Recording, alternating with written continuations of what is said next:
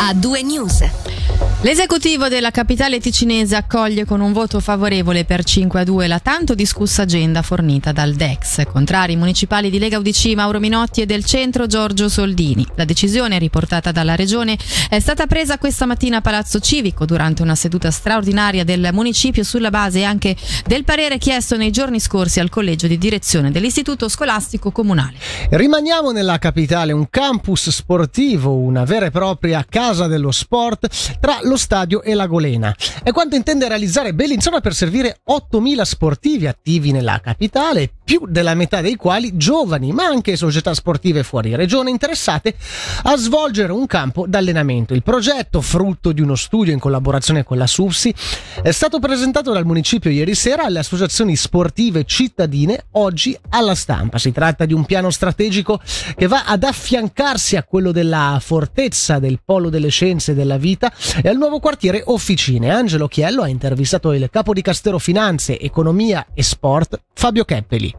Questo studio ci permette ora di orientare l'offerta, gli investimenti nelle infrastrutture sportive, ma soprattutto le visioni di Bellinzona nei prossimi anni, che vogliamo che siano innovative e ambiziose. E ci conferma che eh, c'è in effetti un potenziale che avevamo intuito per eh, attrarre ancora più società eh, da fuori regione che vengano a Bellinzona a fare campi di allenamento e quindi a passare dei giorni per eh, scoprire anche il nostro territorio. E questo presuppone quindi anche eh, maggiori strutture eh, d'accoglienza, oltre al fatto che continueremo a collaborare con quelle della città. La portata dell'investimento l'avete immaginata? Stiamo ora definendo i contenuti più di dettaglio dei vari cantieri individuati, non abbiamo ancora delle cifre, ma più eh, questi interventi vanno a portare qualcosa che oggi non c'è o a indirizzarsi a società sportive che arrivano da fuori regione, più questi investimenti dovranno autofinanziarsi. Quindi anzi, sono proprio queste le risorse e la maggiore occupazione che poi permetteranno e giustificheranno ulteriori investimenti in città che vanno poi a vantaggio anche delle altre società sportive eh, cittadine. Soprattutto direi quelle in cui c'è potenziale perché le infrastrutture hanno spazi disponibili sono il calcio, l'atletica, il tennis il nuoto. Rispetto al polo sportivo degli eventi di Lugano, al Centro Nazionale della Gioventù di Tenero, sarà qualcosa di simile o prenderà forma qualcosa uh, concettualmente di diverso? A Bellinzona abbiamo individuato qualcosa a misura di Bellinzona, quindi un campus che sfrutti proprio questa unicità di avere a pochi passi dal centro un territorio già di suo oggi molto attrattivo e su questo vogliamo lavorare. Non faremo progetti troppo grandi per le nostre eh, realtà e capacità, ma eh, vogliamo sviluppare il potenziale che in effetti c'è ed è grande. A breve termine lavoreremo senz'altro sul rilancio del bagno pubblico, ma lavoreremo anche ad esempio su nuovi campi sintetici, penso in particolare nel comparto a sud eh, di Bellinzona, questi sono due esempi, ma poi lavoreremo anche su, su altre eh, infrastrutture per eh, promuovere e avvicinare tutti i cittadini allo sport, quindi uno sport più tipo eh, street workout, ci mettiamola così in inglese. Dobbiamo tornare ancora a parlare dell'agenda scolastica appunto fornita dal DEX perché nel pomeriggio è arrivato anche un nuovo aggiornamento. È giunta infatti la presa di posizione del VPOD, il sindacato del personale dei servizi pubblici e sociosanitari. Scrive infatti in un eh, comunicato che citiamo il polverone che si è sollevato attorno all'agenda scolastica 2023-2024 è chiaramente una strumentalizzazione politica.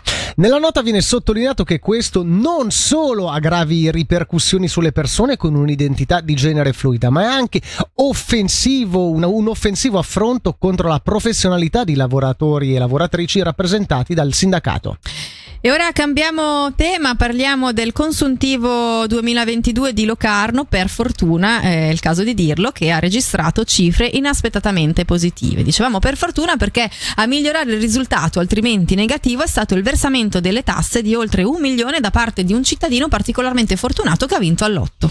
Il risultato d'esercizio, che a preventivo stimava una perdita di mezzo milione, in chiusura dei conti ha fatto invece registrare 885 mila franchi franchi d'avanzo.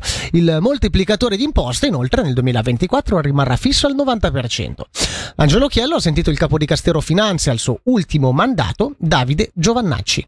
Sì, in effetti dovevamo avere una perdita di circa 400.000 franchi, invece abbiamo avuto un utile di 800.000 franchi. Questo è dovuto principalmente alle tassazioni del periodo Covid che erano state eh, reputate più negative del previsto e una vincita dell'otto. Vincita dell'otto che al di là della gioia per chi è riuscito nell'impresa, ha avuto fortuna, porta anche soldi nelle casse. Sì, ha fatto anche la gioia del capo di Castero e delle finanze perché ha portato all'incirca un milione e due nelle casse comunali che ha permesso, oltre appunto alle sopravvenienze accumulate durante il periodo Covid, al risultato positivo di 800 e rotti mila franchi. Tempo fa ci diceva bisogna navigare a vista. La situazione qual è rispetto anche ai progetti che Locarno ha per il futuro? Sì, adesso come sapete in questo periodo si sta eh, parlando anche a livello di Gran Consiglio su quello che riguarda gli sgravi fiscali che sicuramente avranno un'incidenza importante anche per il comune e quindi come sempre anche in passato dovremo sempre stare molto attenti a fare solo investimenti oculati che possano portare qualcosa a livello turistico oppure per infrastrutture scolastiche come abbiamo sempre fatto oppure un ritorno finanziario. Per quanto riguarda il moltiplicatore d'imposta nel 2024 la decisione qual è? Chiaramente è ancora prematuro però vedendo i risultati e sapendo che comunque un po' di sopravvenienze le abbiamo ancora probabilmente si continuerà con il 90%. Torniamo ora a parlare di pensioni. A metà luglio il governo ha licenziato un messaggio contenente le misure di compensazione in relazione alla riduzione dei tassi di conversione che sarà effettuata dall'Istituto di Previdenza del Canton Ticino, detto in poche parole per mitigare tagli alle rendite pensionistiche dei dipendenti dello Stato. Si parlava di misure che prevedono l'aumento del capitale di vecchiaia diviso tra datore di lavoro, ovvero il cantone, e i dipendenti. Altre misure saranno intraprese anche dallo stesso IPCT. L'obiettivo è quello di limitare al massimo al 2% la diminuzione delle pensioni. Per questa mattina l'MPS ha convocato una conferenza stampa per esprimere dubbi sulla solidità di queste misure. Cominciamo sentendo il gran consigliere e coordinatore del movimento Giuseppe Sergi. Le misure previste sono due, da un lato l'aumento dei contributi che però andrà al 60% a carico del lavoratore e solo al 40% a carico del datore di lavoro che pagherà l'1,2% in più e dall'altro è previsto un intervento della cassa pensione che farà dei versamenti soprattutto per coloro che non avranno la possibilità di avere una carriera completa, quindi quelli che avranno più di 50-55 anni, in maniera che non vi sia una diminuzione della rendita a seguito dell'emissione del tasso di conversione. Però questi soldi soldi che la cassa pensione metterà sono il risultato eh, di un contributo dei lavoratori stessi che hanno ricevuto meno di interessi sui loro capitali rispetto ai rendimenti che ha fatto la cassa e in più hanno visto decurtare le loro prestazioni come quelle di vedovanza. Quindi eh, sono misure di compensazione per 4 quinti a carico dei lavoratori e non del datore di lavoro. Qual è la vostra analisi in questa situazione? Perché appunto c'è un buco nelle casse pensioni e questo è riconosciuto da ogni parte anche le mobilitazioni che ci sono state negli scorsi mesi, capitanate ecco, da RDP, magari hanno portato a, a riconoscere anche pubblicamente il problema. Questo a cosa ha portato? Si è ottenuto qualcosa? Grazie a queste mobilitazioni il tema delle compensazioni è diventato importante e c'è una risposta dal punto di vista delle compensazioni, nel senso che i lavoratori hanno subito una diminuzione dieci anni fa del 20% delle rendite, quello resta. Adesso si prospettava un ulteriore 20%. Con queste misure viene attenuato perlomeno per i lavoratori più anziani questa diminuzione che sarà minore. Per gli altri il messaggio e le proposte in realtà non danno delle risposte, così come non danno delle risposte agli altri problemi che ha la cassa, il cosiddetto problema della ricapitalizzazione della cassa. Il problema è che il datore di lavoro avrebbe dovuto versare negli ultimi due, tre decenni molti più contributi di quelli che ha versato. La cassa è in equilibrio soprattutto perché i lavoratori hanno contribuito al risanamento, ma il cantone, il datore di lavoro deve fare ancora una parte importante.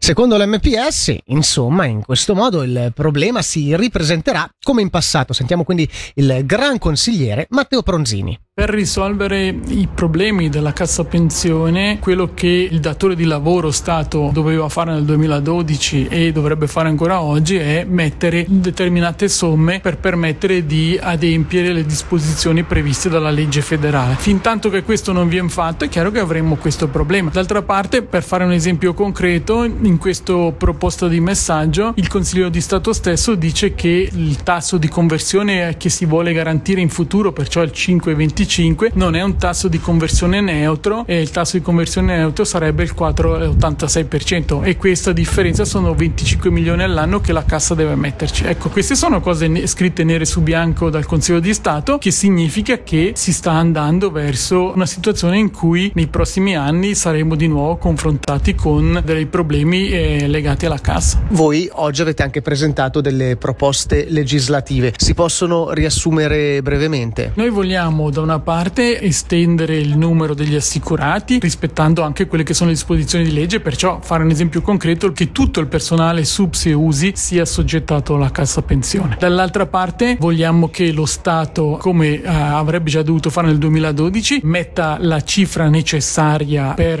ricapitalizzare la casa, perciò sono 500 milioni che devono essere messi. E dall'altra parte chiediamo che a differenza di quello che è stato fatto in questi anni, il personale possa beneficiare di un interesse sui propri capitali accumulati degno di questo nome e non un misero 1% come fatto in questi anni a fronte di un rendimento della cassa che in media è stato del 5%. In questo paese eh, ci sono molte casse e pensioni che hanno dovuto essere risanati dai datori di lavoro. Qui stiamo parlando eh, di una discussione tra dipendenti e datori di lavoro. È un obbligo di legge, una legge federale del datore di lavoro di mettere questa ricapitalizzazione. Il Canton Ticino, con l'accordo di tutte le forze politiche, eccezione dell'MPS, non l'ha fatto.